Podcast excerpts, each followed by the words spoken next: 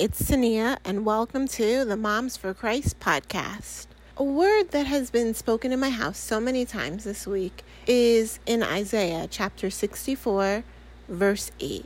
And it says, Yet you, Lord, are our Father. We are the clay. You are the potter. We are all the work of your hand. This verse speaks of one who understands that they're not the creator, that the Lord is the creator and we're the created. You know, it's so funny because lately in my house, my kids have really been working a lot with clay. And it would be crazy for my daughter's bracelet to say, No, I'm a shoe. And for her earrings to say, No, I'm a bracelet. The same holds true for us and the Lord. He has created each of us according to his perfect plan.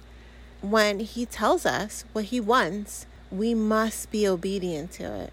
The Lord has created us to be like Jesus, obedient to the will of the Father. We teach our children to be obedient to us, and as they grow in obedience to us, they grow in obedience to Jesus. Would you just join me in praying for the children that they would see and understand the great purpose in their life is to be obedient to the Father, that their lives would be lives that would take pride and understanding that they have been called and created to look exactly like their Father in heaven.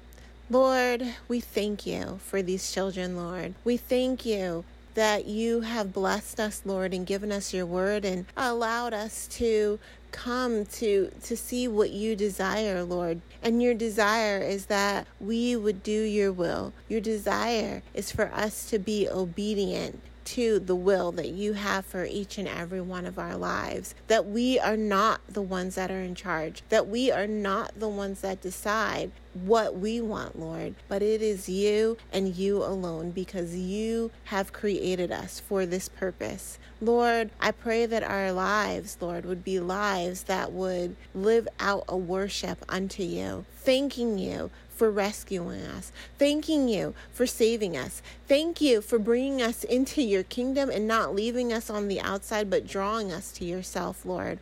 Lord, I just pray that our children would understand that there is joy in obedience. Lord, please let each child live out obedience to you and your will because that's what you call true worship.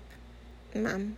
And that's the prayer that our children would understand that God is the creator, creating us for his special purpose, living out such humble lives, understanding their purpose is to do his will and to be obedient to that will.